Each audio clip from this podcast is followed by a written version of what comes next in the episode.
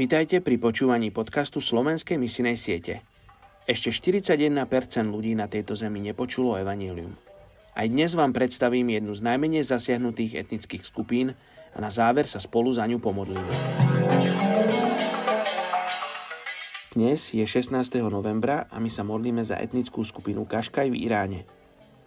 Ľudia z etnickej skupiny Kaškaj sú nomádi, ktorí sa túlajú cez drsné púšte juhozápadného Iránu. Skladajú sa z mnohých rôznych jazykových, kultúrnych a kmeňových skupín a samých seba nazývajú Turci.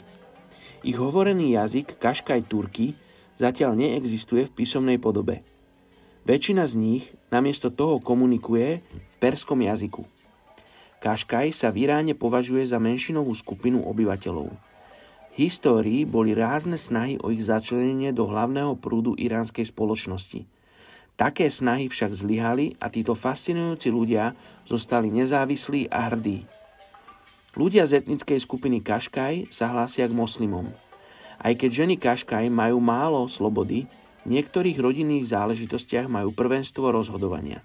Napríklad sú zodpovedné za uzatváranie manželstiev. Poďte sa spolu so mňou modliť za túto etnickú skupinu Kaškaj v Iráne. Oče, ja sa modlím za túto etnickú skupinu Kaškaj, za to, že si ich vytvoril, za to, že ich miluješ, za to, že sa o nich staráš, Otče, tak sa modlím, aby si poslal robotníkov do žatvy medzi túto etnickú skupinu Kaškaj v Iráne. Amen.